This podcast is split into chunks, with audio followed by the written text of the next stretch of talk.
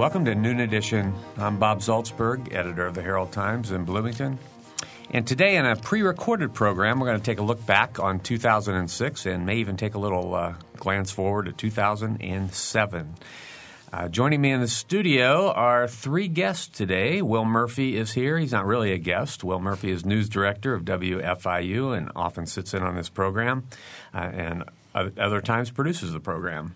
Andrea Murray is here. She's managing editor of the Herald Times. And Chuck Carney is here. Chuck, until recently, was the news director of WTIU, and we have to wish him well in his new job with the IU School of Education. Thanks. So thanks, Chuck and Will and Andrea. Thanks. Hello. I'm glad you're here.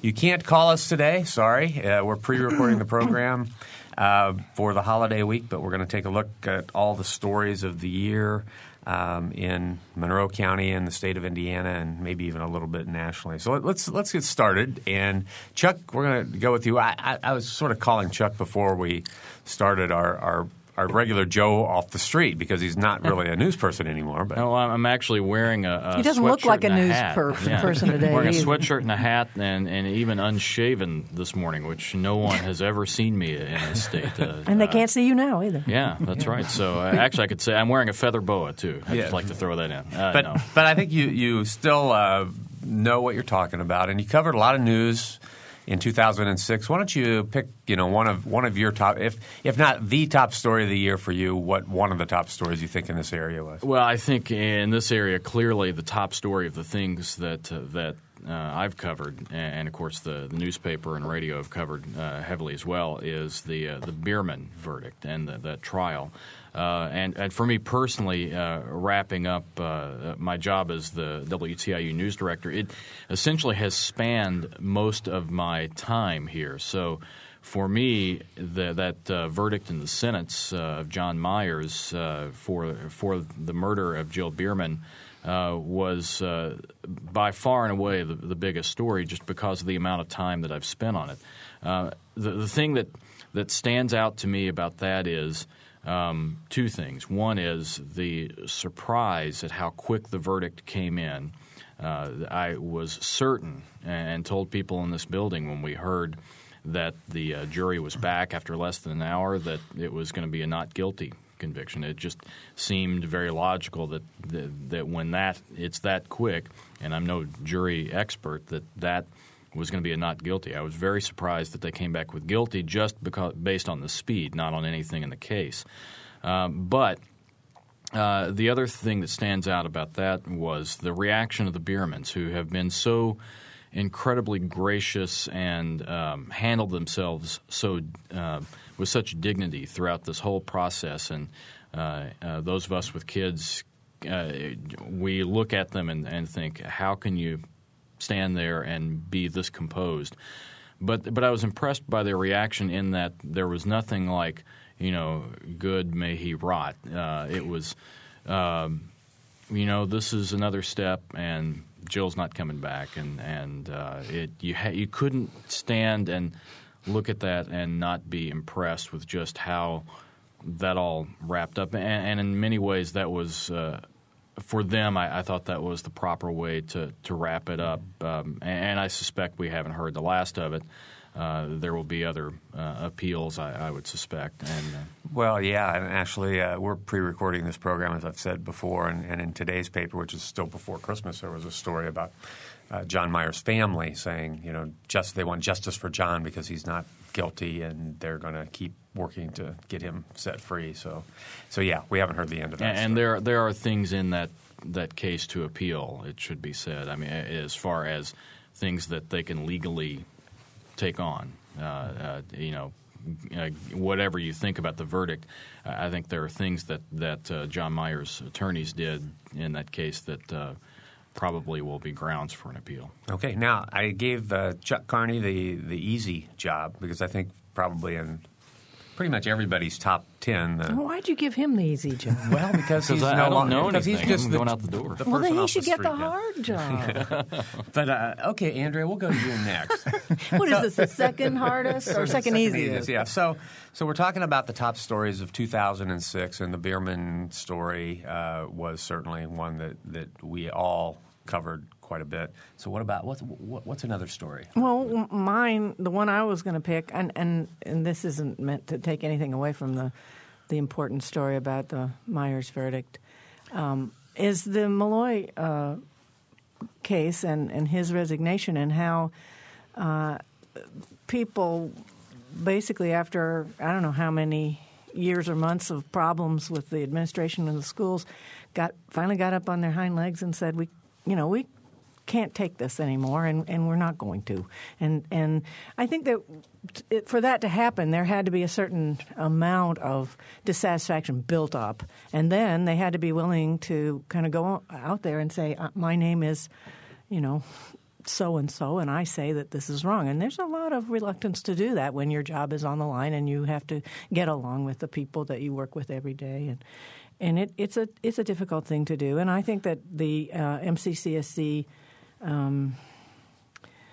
teachers and the administrators who are involved in kind of making this work deserve a lot of credit. And it was still handled – I mean, there were a lot of hard feelings, and there were ugly stories, and some of it was never reported.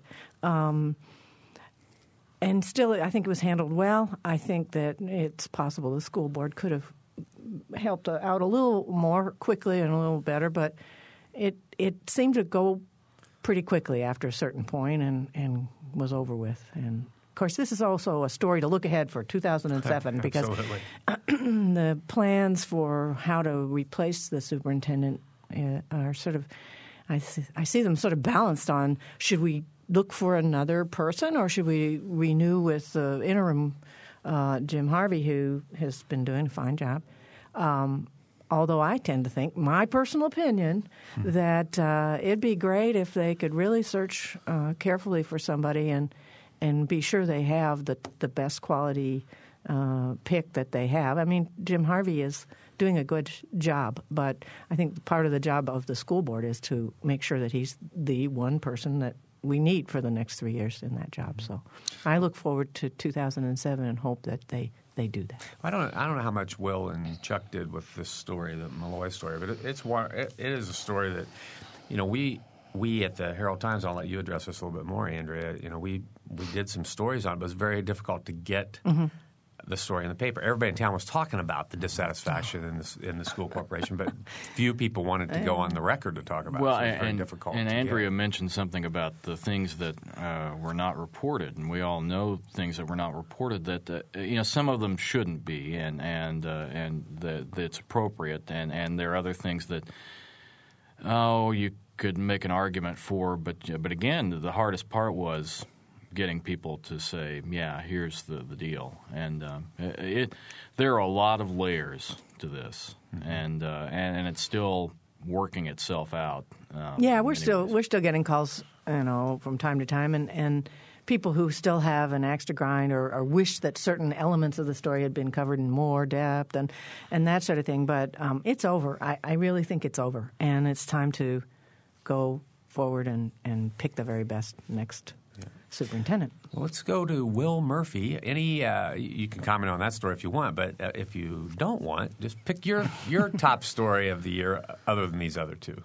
Well, I think you picked two really interesting examples. I mean, the Behrman case was really interesting because it's one of, unfortunately, many murder cases that we've all covered over the past years, and yet this one really galvanized public interest and got a lot of people involved, and there were a lot of offshoots from this case that generated sort of subplots and sub-stories. And so I was looking at the Herald Times Online page where you're asking readers to vote on, and their overwhelming vote was for that as the number one story. I don't think it would have been my pick, although it was a very compelling story. The thing with the school superintendent, I think, is a different kind of story where obviously a school system is something that affects a large number of readers and listeners and viewers and has a profound effect on a lot of families in the community. So I can see the case for that. But my pick was one that no one else among your many thousand readers chose to select as the number one story. And that for me was privatization this year. I mean, whether it's a toll road that you're selling the contract for to a foreign firm or for 75 years or subcontracting social service management to IBM Group.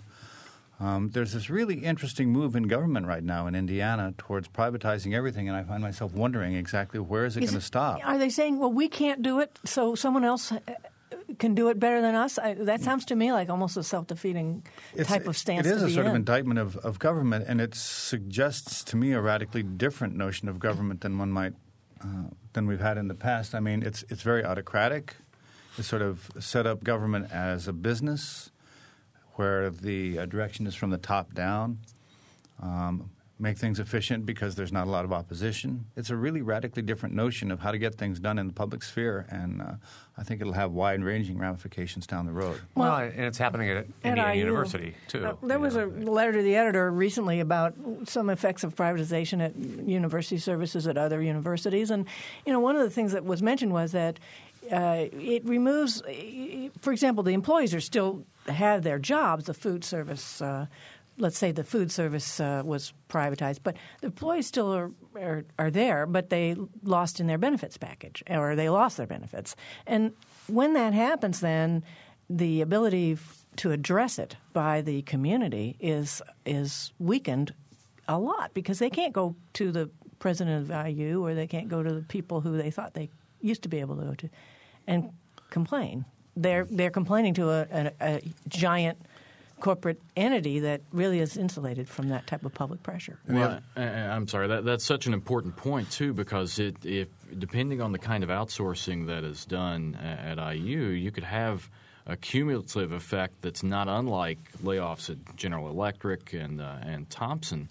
In that you're asking people to go to jobs that even could pay the same, but the benefits are so much less that the health care makes it prohibitive for them to stay in this community. So it's a big deal.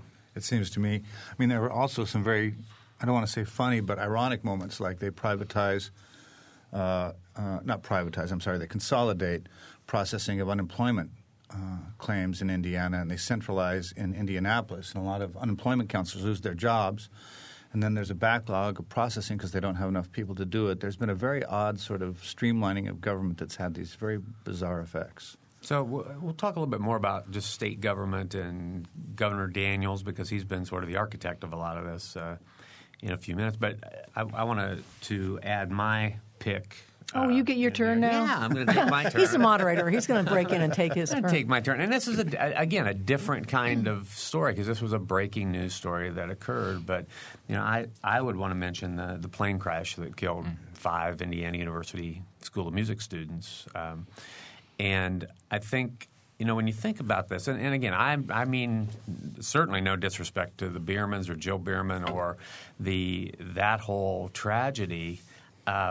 And I don't really mean to compare either, but in this particular case, there were 5 young people whose lives ended abruptly.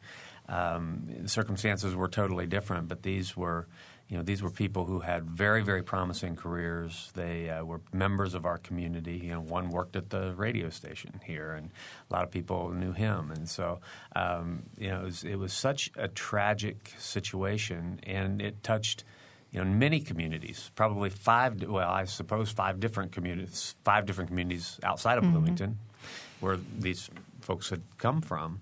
And it was just a real tragic situation. But again, it wasn't a long-term thing. It's pretty much over with, except for the families who are involved. But it was a big news story, and one that I think I hope we don't have a repeat of ever. Well, and one thing I'd like to mention about that is, and why Bloomington is one of these communities where when you cover news, I've taught a journalism class here for some time, and I always paraphrase the Tip O'Neill quote and say all news is local, which should seem obvious, but people forget the impact of stories over time on people that for instance, after September 11th, I told my students, you will know somebody who knows somebody who died in this. And sure enough, of course, within a few days that was true. But in that particular case, one of the students who died in that plane crash taught a church children's choir. And I know that some of the kids are still having a hard time dealing with even beginning to sing again because he was so beloved. And, I think the reminder to anybody in news is that nothing that you write is really unimportant mm-hmm. because the ramifications are so deep to some people in ways that you don't remember. Mm-hmm. I think also every time this show comes around every year, I think, the most important news in this community is always on the second page of the Herald Times. That is to say, it's always the obituary page, and you think of how those announcements are affecting families across the community, or the wedding announcements in the Sunday paper. Those are for someone out in the community, those are without question not only the number one story of the year, but the number one story of a lifetime perhaps. And a sort of related event tomorrow, and again, one that is thinking this program airs a week from, so it'll be almost a week ago. Mm-hmm. They're having the memorial service for the homeless at Shalom. Yeah, we're going to be covering that. And they'll be recognizing 10 people who were homeless who died in the community this year. And it always ends up being more than they plan on, because there are always some that come, there's this person. Yeah, and that's always a very compelling story for me, because there are 10 lives that were important in this community that probably didn't get a lot of headlines or airtime, but they're recognized this one day. Yeah, so it's definitely that's an interesting sort of discussion of news, because news is really what's important to each individual. But is it always bad news? No. It's definitely not always bad news. Yes. Yeah. Well, for Will, no, it's because when we do these lists, Well, there's hardly anything that's would the classic reader would say, well, that's good. Well, don't you think? I mean, I always say when I talk to a class or anything, news, is bad. The nature of news is bad. It's something that's unusual and different, and often, if I drive to work every day and I don't hit a telephone pole, it's not news, But the one day I veer off and hit a telephone pole, that makes it news. So, I think that there is a lot of that's sort of part of what makes news because it's so unusual. And again, another journalistic discussion, but the reason why some people in federal government are upset about coverage of the Iraq War is they say, well, all these things are going right in certain provinces and those are quiet. And, well, that's maybe a feature story sometime, but it's not – it isn't news, because that's – news is unusual and out of the ordinary, and, we should worry when it's not it's really become so it's not out of the ordinary to have an explosion and people killed in Baghdad every day, and we're getting very close to that. Mm-hmm. You're listening to Noon Edition. I want to remind you that it's a pre-recorded program. We're taking the break off for the folks here at WFIU during the Christmas to New Year's week, but I'm Bob Zaltsberg. I'm here with Will Murphy and Chuck Carney and Andrea Murray, and we're talking about news from 2000. Where'd that come from? 2006, and we'll take a look at 2007. So before we end the very, very short discussion of the Iraq War, I've got to say this is one of my I get the moderator privilege here, but I'm frankly sick of hearing people talk about whether we're going to win or lose this war. I don't think it's a matter of winning or losing anything. There are not going to be any winners in what happens in Iraq when we finally, when it's over. Nobody's going to be a winner. So how do you evaluate it? Well, I don't know how you evaluate it, but it's not that simple. Mm-hmm. It's definitely not that simple. Too many people have been killed. Too many lives have been changed, and I just don't see how you can say that we or anybody else is going to win that war. So that's true. All right. If a stable democracy gets established in Iraq and war comes to an end in the Middle East, all those people that were on page 2 of the Baghdad Press in the obituaries, how can you say that there were any winners if it could be resolved? 10,000 people have. But, all right. But I want to talk about some good news. Can we please? Let's talk about some good news. Seriously, the list of nominations for the Story of the Year included some things that didn't make it anywhere near the top of the final vote. But, so what are they? Well, depending on your point of view now, the casino opening was considered pretty good news. I would agree. There are people who are afraid that it's going to cause other kinds of problems. And it where did that end up on our list? It's not anywhere near the top. Then there was an anonymous woman buys an $11 million winning lottery ticket sold in Bloomington. Now, we don't know who she is. If we knew. We got one vote, and we know who that vote is. And then let's see. Now, here's one that really depends on your point of view, okay? But it kind of falls into the expanding county life sciences corridor thing. Monroe Hospital open. That really depends on your point of view, yes. Well, okay. Yes, it does. If it were any other business, I mean, if it were any other business, like, you know, a new manufacturing or industry business, then everyone would be cheering and clapping. It is a expansion of our healthcare service system.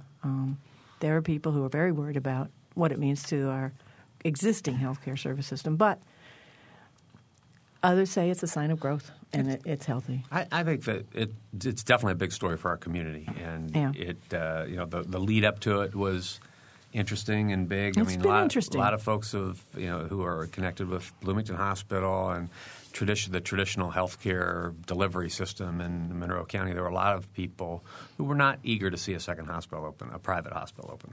And then there's North Band. It finished fifth in the state band championship, highest placement in history. How about that? That's good news. That's good news. It didn't make the top of the list, but it was on the list, so it's important to. But we should point out that it did make the front page. Yes. So we don't always bury the good news inside the paper. All right. Well, let's go and go through a few of these areas of what we would call news beats, because there were a lot of things that happened in various areas, and I'm going to start with one that typically is good news: the arts. And there are some things that I would mention with the arts, and you might have your own.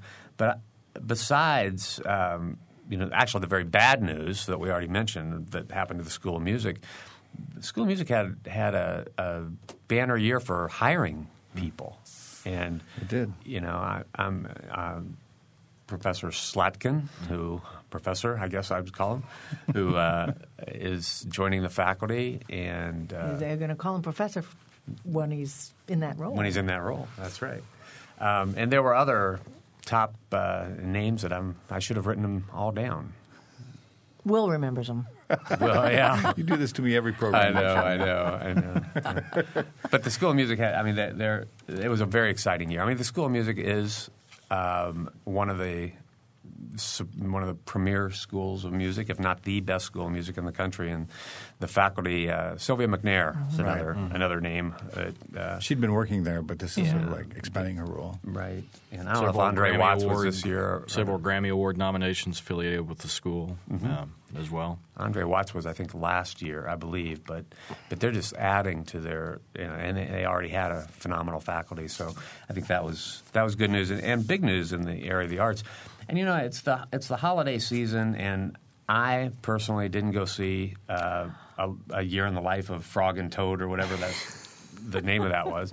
But I heard nothing but rave reviews of it. And we had on Noon Edition on this program Randy White and folks from the Cardinal Stage Company. And I would like to mention the fact that stage company has come in here and done some tremendous work in terms of a professional stage company out here in the Midwest.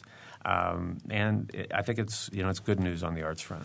Absolutely, and I think we also did a program on what's an art town, and I think that's a step in getting an equity theater, and expanding the whole role of drama. I think that's a step in what defines an art town. So it's solidifying Bloomington's reputation. Yeah. Any other arts, or we could expand into recreational areas? The Beeline Trail made a little bit of progress. I'd just like to say a story that I never understood, and I'm not very bright. I think we can all agree on that. But this bead story, the Bloomington Economic Arts District, it's very pretty. It has lots of colors. Sometimes there are theaters in it. Sometimes there aren't. I never understood that, I have to say. Well, I think maybe we ought to do a program on that in 2007. We can bring Denise Alano in. She's the new Economic Development Director for the city, and she was instrumental in that. And maybe she can explain it. She can explain it better. But having an arts and entertainment district, it sounds like a good idea. It does, but I don't think anyone really knows exactly what it means. It's one of those things. Sounds good. What is it? We'll pledge to our listeners to find out in 2007. All right. Anything else in the area of arts? I want to move on to business. What about sports? When are we going to do sports? Well, a little later. Some of those top stories are in the sports. Yeah. All right.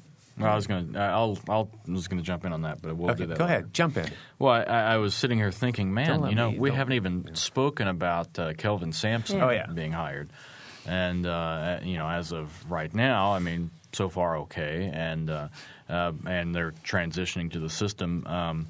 But the interesting thing is, and now I'm someone who works in this building. He and I were talking about something that I said, and I had forgotten I said, which, you know, now sounds more profound, but I don't even remember saying it. But I think it is true, and I think actually he's attributing me to this, and I didn't say it. But is there an end to this sentence? Yeah, no. What did you say? Good thing I'm not writing this. I said that the coach between Bob Knight and whoever they hire is going to end up as just that, you know. How many people mention Mike Davis these days? And by the way, UAB is off to a good start. But basically there's going to be a period of Indiana basketball history that will be considered Bob Knight and then whoever came after Mike Davis. And which is a bit of a shame because there was that I believe they appeared in the national championship game that year, yes. You know, which you can't forget about. But this Kelvin Sampson, in one way or another, is going to bring his very definitive system, which is having seen him up close at Oklahoma over the years and covering some of his teams in my past life as a sports anchor, I can tell you that his teams always were very hard competitors, very good defensively, and very disciplined offensively. So, you know, they've got some real possibilities, especially with the recruiting that's already happening. Yeah, I think that Mike Davis leaving, announcing his resignation, Kelvin Sampson being hired, that was one of the other big stories of the year. We've had a time for a break right now. I want to remind our listeners you're listening to Noon Edition. We're in a pre-recorded program talking about the top stories of 2006, and we're going to look ahead to the top stories of what we think will be stories in 2007. We'll be right back. You're listening to Noon Edition.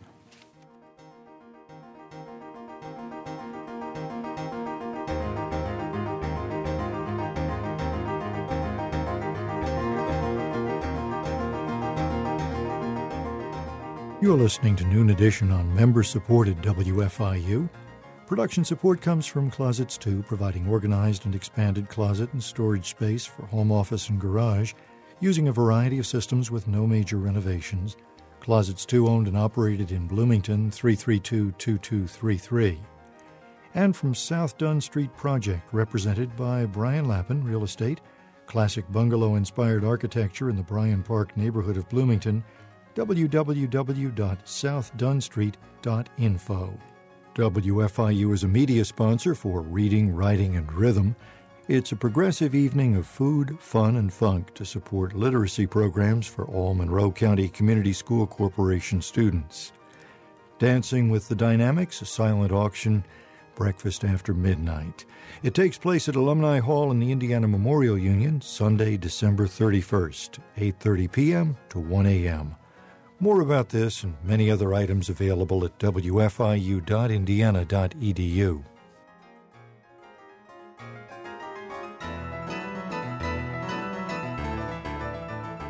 Welcome back to Noon Edition. I'm Bob Zaltsberg from the Herald Times, along with Will Murphy, news director of WFIU, Andrea Murray, managing editor of the Herald Times, and Chuck Carney, until recently the news director at WTIU. We're talking about the top stories of 2006, and we're going to look ahead to 2007 just a little bit.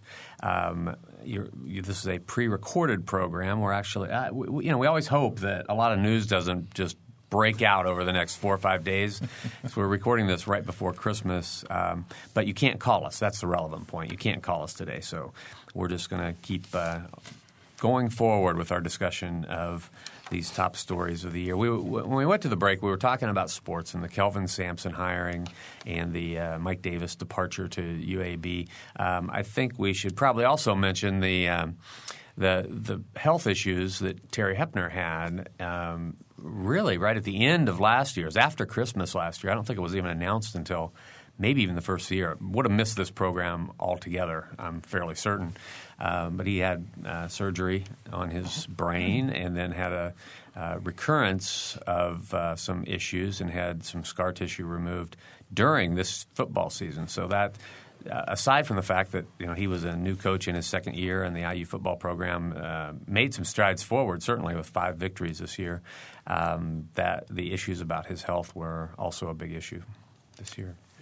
But, and I have to say this is the one area where I can't be entirely unbiased.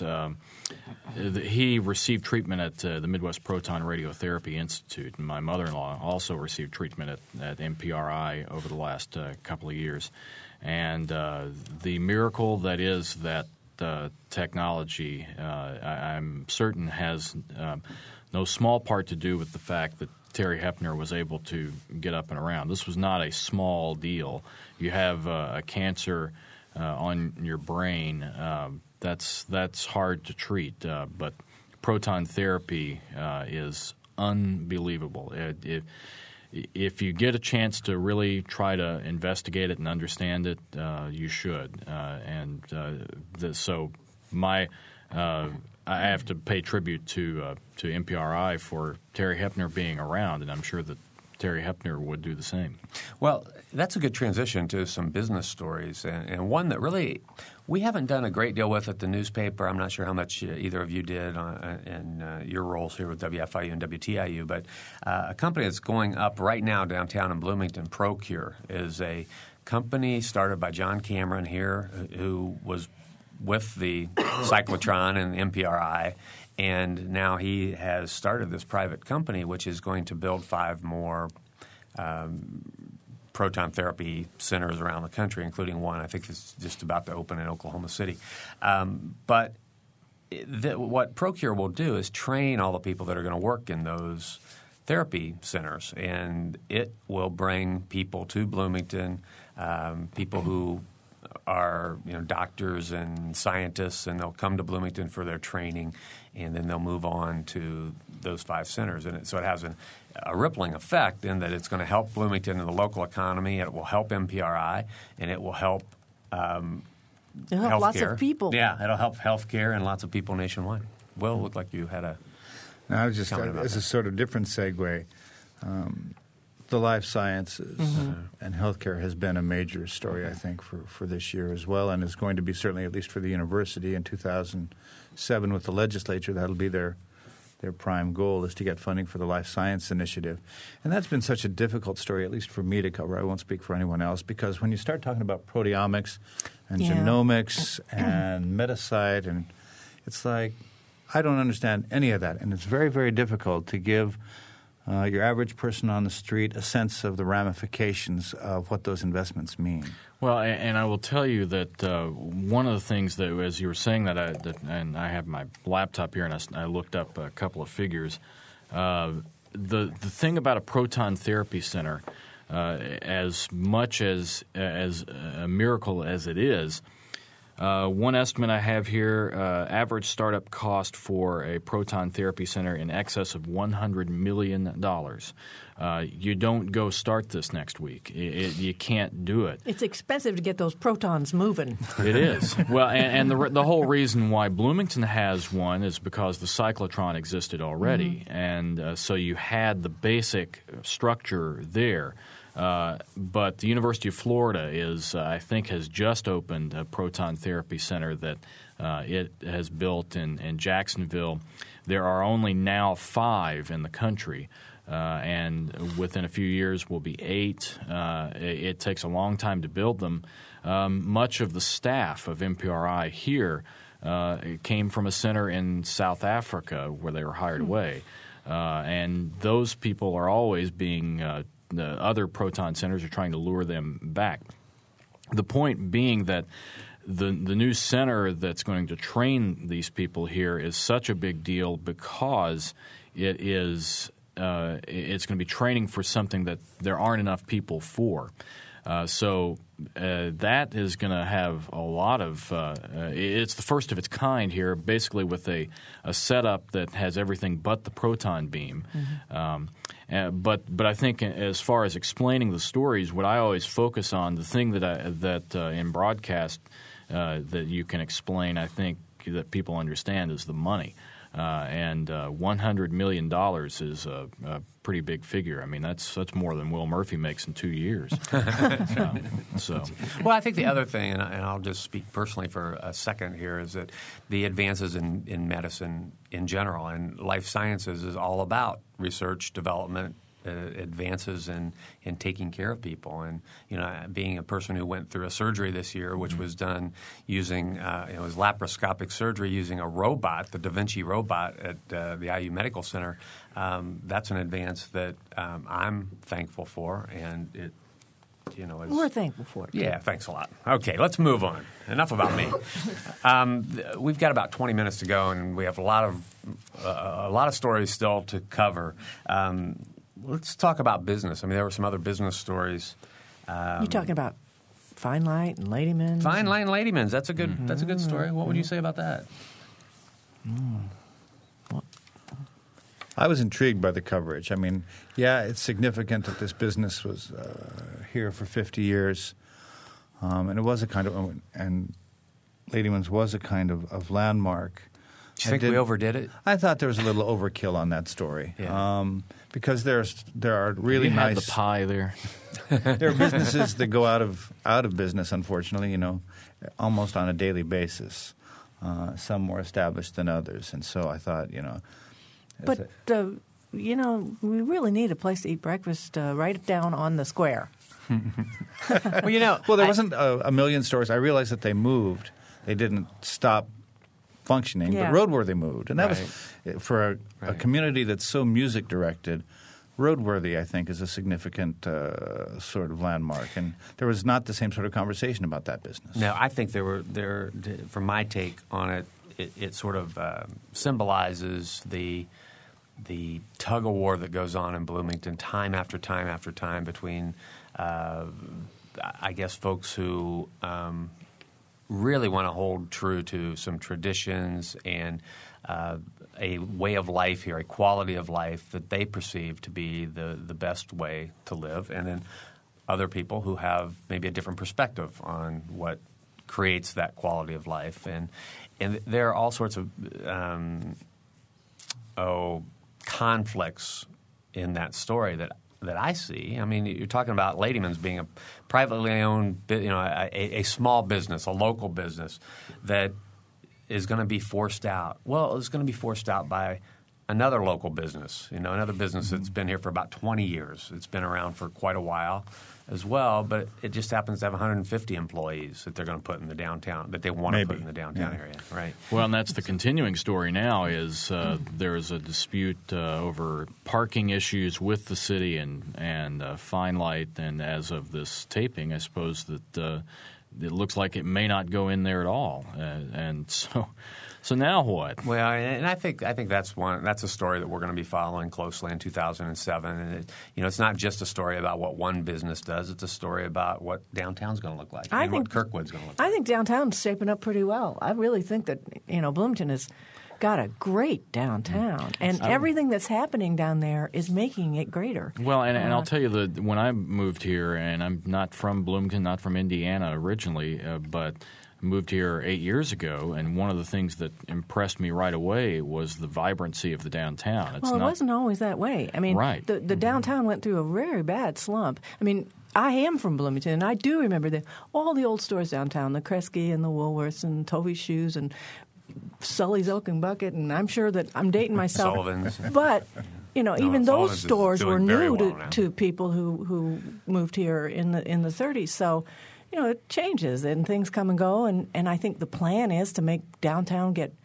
you know, bigger, stronger, better, more people living down there, more people working down there. And I think it's working. It's still fragile, but it's working. And we're certainly headed in the right direction in terms of keeping our downtown. There's been a plan which has not existed in most towns of Bloomington's size. I mean, you go to a town of similar size, say in my home state of Arkansas, and you'll find – and there are a lot of towns that build with the square model like that. And they used to have the department stores downtown. Well, I'll use Fayetteville, Arkansas, for example, because that's where I lived for a long time. And they have a beautiful square. It's very similar, actually. But they've lost their department stores. And what has happened is while it's not bad, it's not like a lot of cities, it's still you have this odd mix of I think last time I was there was a business that was selling something like rubber ducks and all rubber toy items. And then there was, something that had closed up next door to it, and the television station had taken over one of the spaces where a department store was. So nobody was driven really towards that downtown area anymore. That's not the case here. And I think for people settling in this area, as I was 8 years ago, you're impressed by the fact that there is a cohesive plan, and it looks like a vibrant downtown. It just cannot be understated how important that is, because that's one of the first impressions that you have of a community. I want to make sure that everybody hears my correction. You mentioned Sully's. I said Sullivan's. I was thinking about Whiteside's. Sullivan's is still thriving business in downtown. Right. But there were all those Yeah. So I just wanted to make sure that Bob Sullivan didn't hear this and become upset with me. All right.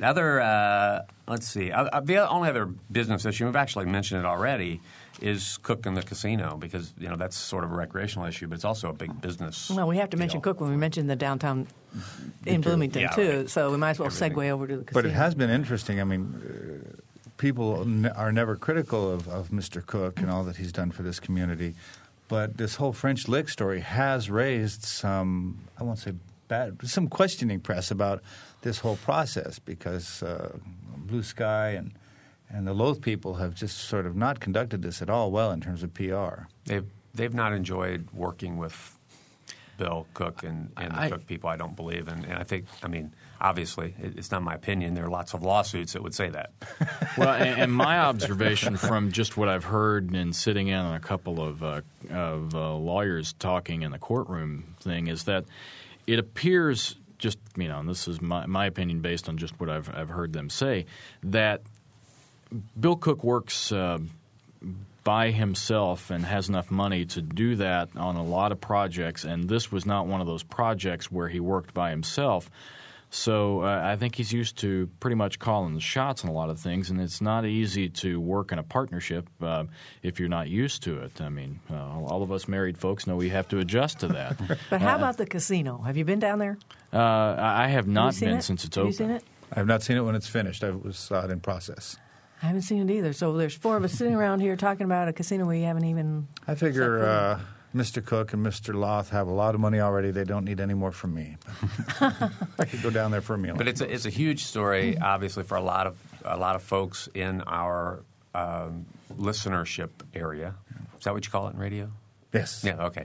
Our listeners, because the folks in the South, in Orange County, Lawrence County. This is creating a lot of jobs, just a change in their overall community fabric. Really. I should make a correction to my own. I referenced the casino in terms of I don't need to go down there and throw money on the casino, but there are a lot of other things as part of this project. I mean, the golf course and everything else. Lots of reasons to drive you there. I mean, people were known to go down and spend a weekend down at French Lick, and there were corporate meetings down there and whatnot, and that whole complex has been revitalized, renovated, the spa, the hotel, all the golf courses, you say. So maybe, it'll be more than a casino. And it seems like. I'm hoping to go down and see the hotel, because I've heard some wonderful things. And, of course, the other hotel that they're still working on too. If their ambition comes to fruition, though, I think, if it really becomes a magnet destination for the region, for the Midwest, I think that has ramifications for communities like Bloomington and Indianapolis in terms of hosting conventions and that sort of stuff. Mm-hmm. So I have to become more aggressive. Yeah. Well, okay, let's move on to IU because there are some big stories that are percolating at IU involving personnel, actually. And IU, and I'm going to throw in Ivy Tech, too. So starting at the top. Starting at the top. President Herbert has announced when he's going to – that he's going to resign, and there's a search already – that he's going to retire, I guess. And there's a search underway for his successor. Will, do you think that's going to be finished in 2007? Or do you think it'll go on? Because President Herbert could stay until the middle of 2008. My vote is yes, it will be finished in 2007. Mm-hmm. Chuck? Yeah, I think so too. I mean, I remember asking the question, first question after President Herbert announced at the trustees meeting that he was stepping down. And my question was, would you step down early if a successor was found more quickly. And the question was totally evaded, which told me at the time that that's the plan. Mm-hmm. You mean evasion means yes? Yeah. Mm-hmm. Right. I think one of the variables here, and I don't know how this works off the top of my head, but I think one of the variables is the trustees and who gets appointed. And I don't know when the terms are up, but I think that has an effect on when this thing gets resolved. I think that's a very good point, and I know that they're one of Governor Daniels' very first appointees, maybe he was the first appointee, was Tom Riley to the trustees, and Tom Riley is a different kind of trustee. He's very business-oriented, I was talking with someone the other day who was saying that he really likes Tom Riley in terms of the interaction he has with him, but Tom Riley kind of likes a fight. I mean, he states his opinions very clearly, and if you disagree that's sort of all right with him, but it's pretty rough and tumble, and he has some pretty strong opinions about – And I don't think there's any secret that he's the driving force or one of the main driving forces behind this whole privatization thing. Mm-hmm. Yeah. So we'll see if we get a new president in 2007. Do you think it'll happen? Well, yeah, I do. I do think it will be before the end of next year. I think we'll be sitting here talking about the new president of IU next year. Wow, that's a specific prediction. I do believe that. There's a lot of people looking for a university president.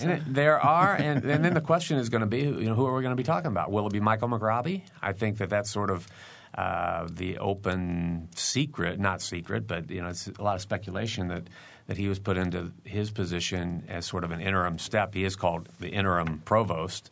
That it was an interim step to him maybe becoming the president of the university. And, I'm not privy to any information on the search committee, but, that's the one name that keeps sort of coming out. What this institution really needs, it seems to me, is an end to the revolving door. I mean, there have been so many coaches. There have been presidents. There have been, provost chancellors. There's been so much change in upper-level positions over the past 5-6 years. That's really got to stop. And it'll be curious to see and I have to be careful here because my wife – a little bit of disclosure. My wife works in the provost's office. But as Subaswamy's testimony, if an outside candidate comes in, what does that mean for the other positions in university upper administration? Mm-hmm. It's curious. Yes. And as Andrea mentioned, there are lots of people looking for presidents. Purdue is one, and Martin Gischke is retiring as well, and Purdue's looking for a new president. And then I mentioned Ivy Tech because Gerald Lampkin is on his sort of victory tour around the state, and he's retiring too. So Ivy Tech Community College of Indiana will have a new president as well, and it's becoming much more of a force in the state. Well, yeah, Ivy Tech was big news in 2006. It's true. Well, and lots of things happened there. And it's clear when Gerald Lampkin came through, the story we did was basically talking about the future expansion of the Bloomington campus, which when they were over in the old shopping center, it really made a it was such a different atmosphere. Now that they're in that new building, it's really become a college, and they're outgrowing it all. Yeah, and they're outgrowing it. They're it's bursting huge, at and the it's seams. New, and it's already too small. And they're already planning the next building phase out there, which definitely will happen. Which and that has going back to our life sciences thing. That has a lot to do with that. because there's a lot of training that's going to be going on there for those new roles. All right. We've had the 5-minute warning, so we need to pick up the pace. We have a few stories that I still definitely want to make sure we mention. One is healthcare. We had a program not too long ago with the volunteers in medicine group. Now you're talking good news. Oh, my God. Now you're talking good news. That's a big story. We should have probably referenced that. That's a huge story. And that's exciting. Those of you who don't know, Volunteers in Medicine, headed up by Dr. Raj Hadawi, hopes to open a clinic in April. And it will be a clinic that serves people with no insurance, people who are 200% of the poverty level or below. And it is a local solution to a national problem of providing health care for people who can't afford it. And right now we've reported 61, I believe, physicians who – Yeah, but there's so many more. I mean, we have a list of doctors, but there were dentists, there were nurses, nurse practitioners, other types of health care providers who are also volunteering. Mm-hmm. And Dr. Hadawi knows that. I think he's he wants to sort of give everybody their shot. And I think we'll have a list of nurses at some point and a list of – dentist at some point that he'll release, but if this clinic works the way it's designed to work, it'll be it'll sort of revolutionize healthcare for a lot of people in our county. And it's a model that's working in other communities. Mm-hmm. It's not that someone's charting new territory here. It's just that somebody finally got together and put the effort into it to organize it here for us. Right. What else have we forgotten? I've got 2 or 3 others, but I want to... Well, politics really comes to mind for me. I mean, the State House is going to be different. The House of Representatives and the state is going to now be under Democrats. And, of course, at the federal level, you have Hill going back to claim the 9th District seat. You have... Brad Ellsworth going in the 8th District. The Congress is certainly going to look different. I think that on the state level, it's going to be interesting to see what of the Daniels initiatives are going to get through easily and what are not, although Governor Daniels actually has proven himself fairly adept at adjusting on the fly and proposing things that would be Democratic ideas. I mean, the idea of a temporary tax on the upper income earners, which everybody's totally forgotten about. But I remember that one. I was all for that. Yeah. That was a shocker to a lot of Republicans, so I think you'll see a lot of that over the coming weeks. Mm-hmm. So that will be. I just hope that the Democrats can be, exemplary politicians and communicators and adjudicators and law. Abiding folks, because I really just love to see the whole political conversation come up about 8 notches. Wouldn't that be nice? Yeah. I mean, not just in Congress and in the national scene or even the state, but locally too. I think we could just really use a breath of new civility. And yeah. We haven't mentioned Bloomington City politics or the county politics. I guess we'll look at city politics as a future story because 2007 will be an election year. Yep. I would assume Mark Krasan will run again. I've heard some names on the Republican side that we'll see early, and we'll see what happens with the council. Okay, we have 1 minute, so let's turn to 2007. Any predictions? I gave you mine that we would be talking next year about the new president of IU in this session. Okay. I think that we'll still be on daylight savings time. All right. Will. Yeah, it sounds like nothing's going to change in 2007. No, nothing's going to change. Chuck, you may not be with us next year, so you'll be with us. That sounds fatal. No, I didn't mean it that way. I think politics is going to be the big story just because of all the changes nationally and on the state level and even locally. And a plug for my new gig, education is going to be a big story. Education is going to be big. We didn't really talk a lot about education. In the MCCSC, high school reform is going to be a big topic next year, all sorts of education issues that we're going to have to deal with. But we are out of time. So I want to thank Will Murphy and Chuck Carney and Andrea Murray for being here with us. For my usual co-host, Mary Catherine Carmichael, and for engineer Mike Pashkash, I'm Bob Zaltsberg. Happy New Year. Happy New Year. Happy New Year. Noon Edition is a production of WFIU and the Herald Times.